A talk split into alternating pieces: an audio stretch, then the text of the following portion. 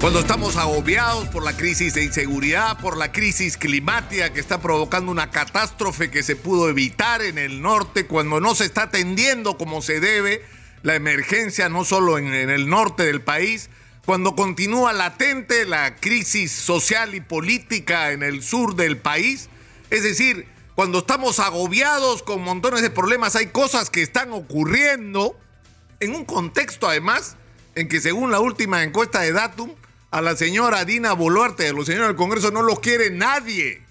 Nadie los quiere. Y no terminan de entender que están donde están prestados. Porque ahorita no tenemos por quién cambiarlo, porque si lo tuviéramos, así lo sacábamos. ¿ah? Así estarían fuera del Congreso y del gobierno. O sea que están de prestado y ubíquense, como dice alguna gente, ubíquense en su realidad y dejen hablar a nombre del pueblo. Ustedes hablarán a nombre de ustedes mismos. Pero ¿a dónde voy?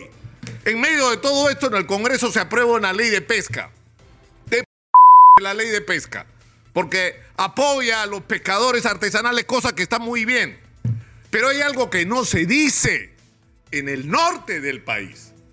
Esta ley de protección, de apoyo a los pescadores artesanales está muy bien, hay que apoyar a los pescadores artesanales, hay que promover la pesca de consumo humano en el Perú.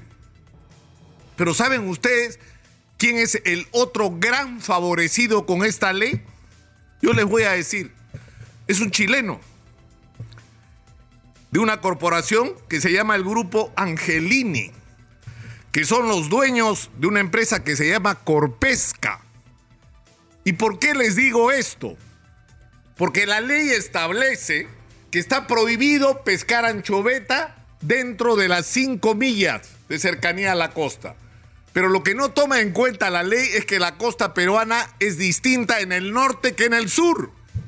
Y que en el sur la profundidad del mar es muy grande y abrupta y se extiende prácticamente desde Arequipa hasta la costa chilena.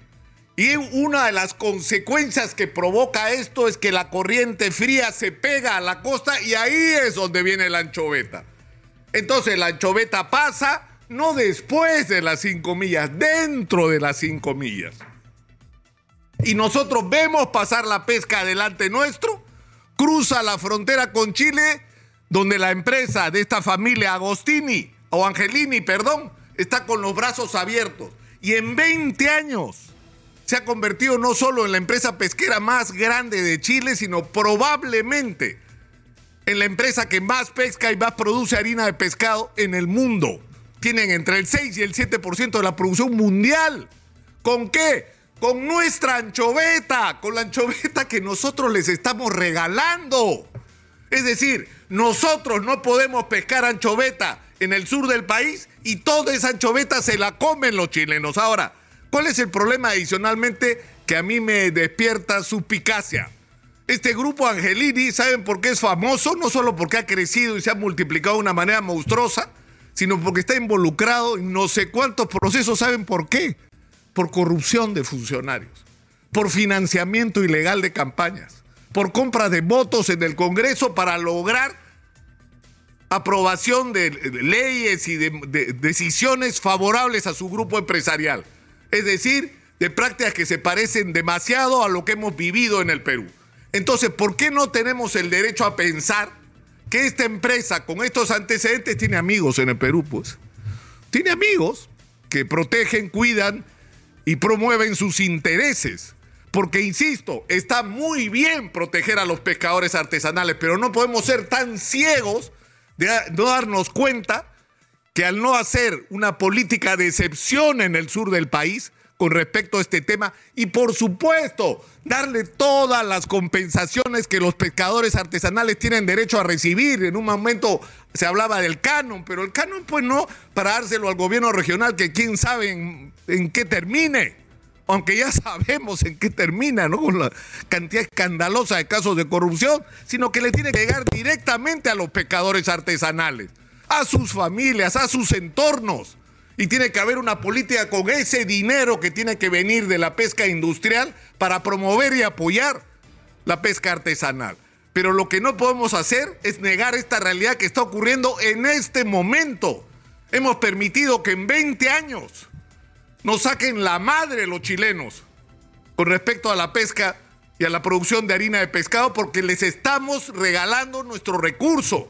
Estamos permitiendo que aquello que deberíamos estar pescando nosotros, que deberíamos estar procesando nosotros, lo están haciendo ellos que tienen plantas en Arica, en Iquique, toda la frontera. Cruzan la frontera y están los barcos chilenos esperando para pescar la anchoveta y tienen las plantas al frente para procesarla, riéndose en nuestras narices, en nuestra cara. ¿Por qué? Porque políticos peruanos están permitiendo que eso ocurra.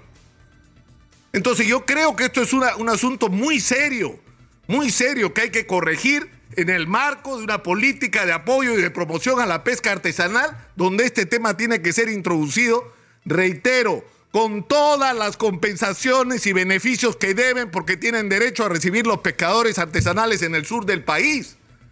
Pero lo que no podemos dejar de hacer junto con esto es investigar un poquito, ¿no? ¿Quiénes están haciendo lobby a favor de este grupo pesquero empresarial chileno.